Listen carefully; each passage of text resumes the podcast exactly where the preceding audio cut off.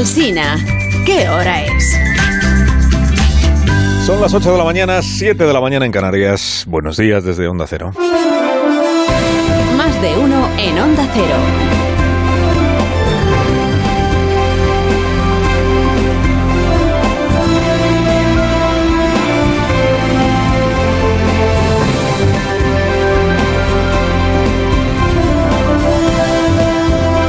¿Cómo? Bienvenidos a una nueva mañana de radio. Estrenamos el 14 de diciembre de 2022.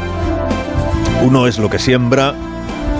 El crédito de un gobernante lo afianza o lo dinamita el propio gobernante en función de, de lo que va haciendo. Una promesa vale lo que valga la palabra de quien hace la promesa. Esquerra Republicana, partido hegemónico del independentismo catalán en este momento, y cofrade del Frente Amplio que gobierna España con Pedro Sánchez, Esquerra ha retomado su pretensión de hacer un nuevo referéndum de independencia en Cataluña. Hasta ahora estaban en prometer que ejecutarían lo que ellos llaman el mandato popular que salió del referéndum ilícito del año 17. Dice, ya se votó, ya sabemos lo que quiere el pueblo, por tanto lo que hay que hacer es ejecutar ese mandato. Esto es lo que pasó con la proclamación de la independencia frustrada o fallida. Y ahora en lo que están es en hacer un nuevo referéndum que esté bendecido por el Palacio de la Moncloa. El estribillo este ya vuelve a estar en circulación del referéndum pactado. Meten la palabra pactado para que parezca que al estar pactado el referéndum es legítimo, es constitucional y es inmaculado. Naturalmente es mentira. No hay posible referéndum de autodeterminación que sea constitucional con la actual constitución española. Para que lo fuera, habría que cambiar primero la Constitución. Pero bueno, dices pactado y ya parece que es que es perfectamente legal. Como cuando en el año 17 aprobaron en el Parlamento catalán unas leyes perfectamente inconstitucionales, decían, no, las leyes que permiten legalmente convocar un referéndum. Y era mentira, naturalmente. Pero bueno, si cuela, cuela, ¿no? Si cuela, cuela. La reacción del gobierno, del gobierno actual, a esta reclamación sobradamente conocida de su socio preferente, la verdad es que ayer la reacción del gobierno fue contundente, clara, firme y categórica. No va a haber en ningún caso un eh, referéndum ni por la vía pactada ni por la vía unilateral. Por tanto, no se va a celebrar en nuestro país ningún referéndum. Este grupo, este partido y este gobierno no va a aceptar ningún referéndum de independencia en Cataluña. Tan Ninguno. contundente, Radicalmente. radicalmente, decía Bache López. Tan contundente la respuesta, tan clara, tan firme, tan categórica, que media España ha concluido que en efecto acabará celebrándose ese referéndum. Uno es lo que va sembrando. Y a estas alturas, el primer rasgo de identidad de este gobierno es su estado de mutación permanente. La conversión de cada línea roja que una vez trazó, la conversión de la línea roja en tierra quemada. La autoenmienda constante que se hace el gobierno a sus propias posiciones anteriores, envuelta siempre esa autoenmienda en argumentarios de quincalla, como estos que se están manejando ahora. Mire qué curiosa coincidencia se produjo ayer. A primera hora del día, en este programa, Alfonso Guerra hizo un rápido ejercicio de memoria democrática, digamos, sobre las promesas firmes y categóricas del actual presidente. todo lo que se ha dicho por que esto no pasaré, se ha pasado. Cuando él dijo que no podía dormir tranquilo con Podemos en el gobierno, yo le apoyé. Cuando dijo que aquello del 17 no era sedición, que era rebelión, yo le apoyé. Cuando dijo que agravaría las penas, yo le apoyé. Cuando dice que tipificará, tipificará el delito de convocatoria de referéndum, yo le apoyé. Cuando dijo no habrá indulto, le apoyé. Y no digamos cómo le apoyé cuando dijo que nunca, nunca, nunca habrá pacto con Bildu. Lo que pasa es que, claro, yo mantengo mi coherencia. Si otros lo cambian, ese no es mi problema. La curiosa coincidencia que les decía se produjo. ¿Cuándo? A la portavoz del gobierno catalán, la portavoz del gobierno independentista de Cataluña, de Esquerra, le preguntaron los periodistas por la negativa del gobierno central al referéndum que están planteando ahora. Y fíjese, también la portavoz del gobierno independentista catalán hizo un ejercicio de memoria. Escuchamos por parte del gobierno español que no habría indultos y hoy los presos están en la calle. Escuchamos en su momento que no habría una derogación del delito de sedición y hoy la derogación del delito de sedición ya es una realidad. Escuchamos que era muy difícil que hubiera algún cambio eh, respecto al delito de malversación y hoy estos cambios ya son una realidad. Ahora lo dicen respecto al referéndum. Bueno, Cataluña volverá a votar en un referéndum. Claro, cuando coinciden el resumen que hacen dos personas de posturas tan dispares como Alfonso Guerra y la portavoz de Per Aragonés, es que no están emitiendo opiniones, están relatando hechos. Y es natural que, visto lo visto, coincidan también en el pronóstico de que el referéndum acabará llegando. Dices, pero si es inconstitucional ya. Pero la ingeniería penal que ha acreditado estos días el riesgoso presidente del gobierno, esta capacidad para retorcer los delitos y las penas en beneficio de un grupito de políticos, que en eso consiste el abaratamiento de la corrupción o de la malversación, ¿eh? salvemos del juzgado a este grupito concreto de políticos, que para eso somos políticos.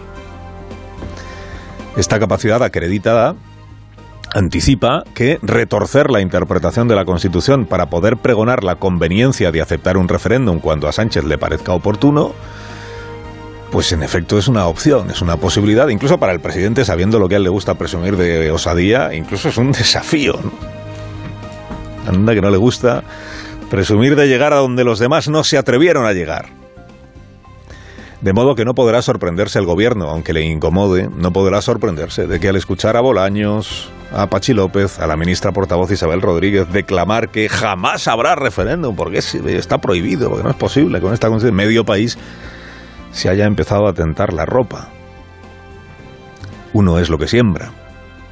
Y el camino que ha recorrido el gobierno, pastoreado por su presidente en estos tres años, está sembrado de, de categóricas promesas tan vehementes como las de ayer, de las que hoy no queda ni recuerdo. Era un presidente autonómico que escuchó por la mañana en esta radio a Alfonso Guerra rebatir la posición del gobierno, ilustrándolo además Alfonso Guerra con una anécdota, mire. Yo era secretario de organización del partido, había una agrupación que siempre me decía que había un militante, un señor que llamaba Ruiz, recuerdo, que ponía en causa todo lo que se hacía y siempre atrasaba todo y siempre un día me dijeron, ya está resuelto, ¿ya qué pasa? ¿Que se ha rendido, se ha marchado? No, no, no, lo hemos hecho secretario general. Hombre, no, así, así no vale pues eso dice, están pacificando, ¿no? Le estoy dando todo lo que me piden. Era un presidente autonómico, digo, apellidado García Paje, que después de escuchar a Alfonso Guerra en este programa, eligió, de Perdidos al Río, salir a proclamar él también abiertamente que ni comparte la acción del gobierno ni se deja engañar por sus presuntos argumentos. Este es un momento difícil ¿eh? y grave. De manera que lo primero que quisiera es que nadie le quite importancia ni piense que esto pasa y que la gente es tonta y que se olvida. ¿eh? Lo primero que me molestaría es que nos tomen por tontos. Ni considero que sea de izquierdas apoyar los privilegios territoriales, ni considero que sea tolerable pactar con los delincuentes su propia condena. Eh, esta, esta reforma es lo que todo el mundo piensa. Por tanto, yo le diría al gobierno que no se esfuercen en explicar lo que es inexplicable, que no tiene defensa posible. Remató García Paje su intervención con una puya. Porque dijo García Paje, por esto sí se pasa la historia. Por esto. Acuérdese de que fue Sánchez quien predijo que él pasaría la historia por desenterrar a Franco. Bueno, lo recordó ayer Alfonso Guerra. ¿Usted cómo cree que pasará Pedro Sánchez a la historia?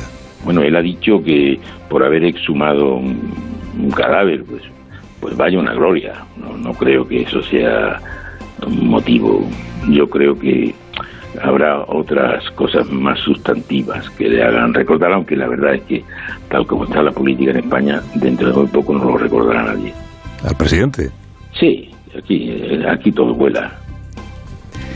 Eh, por cierto, hoy se va a producir el, el reencuentro entre dos políticos que echaron muchas horas y muchos pensamientos juntos en los primeros años de gobierno socialista en España, porque hoy están eh, convocados los exministros de Felipe González, a una cena con motivo de, los 40 años de aquel primer gobierno.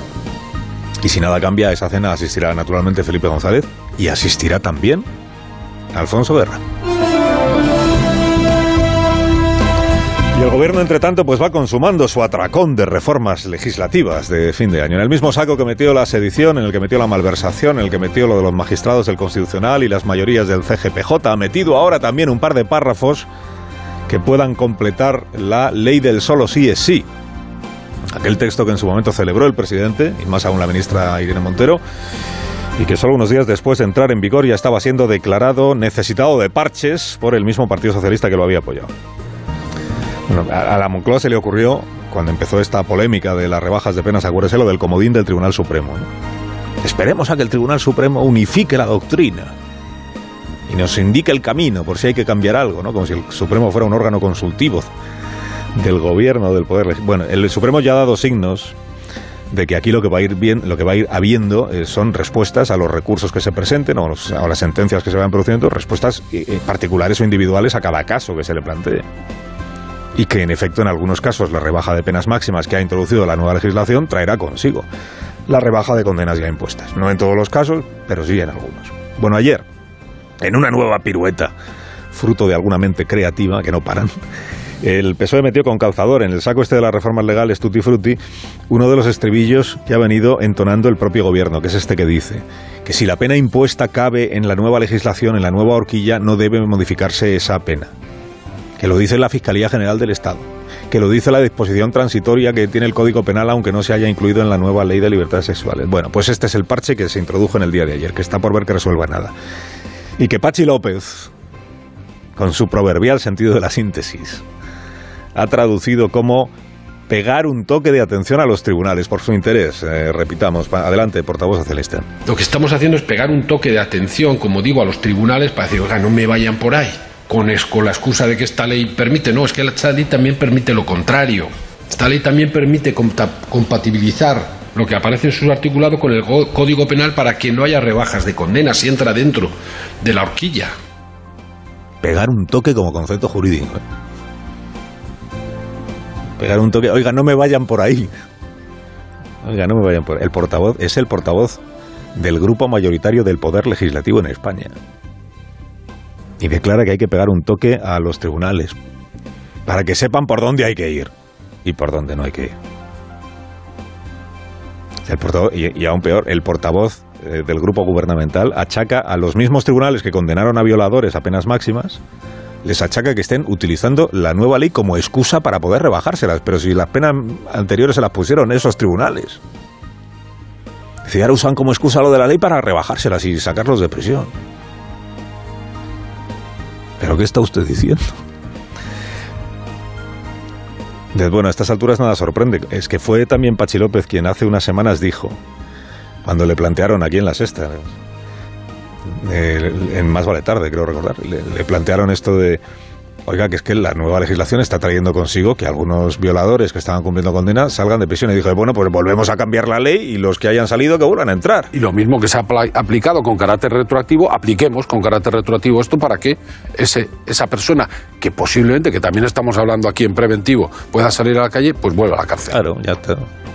Teoría y práctica de la retroactividad de las leyes.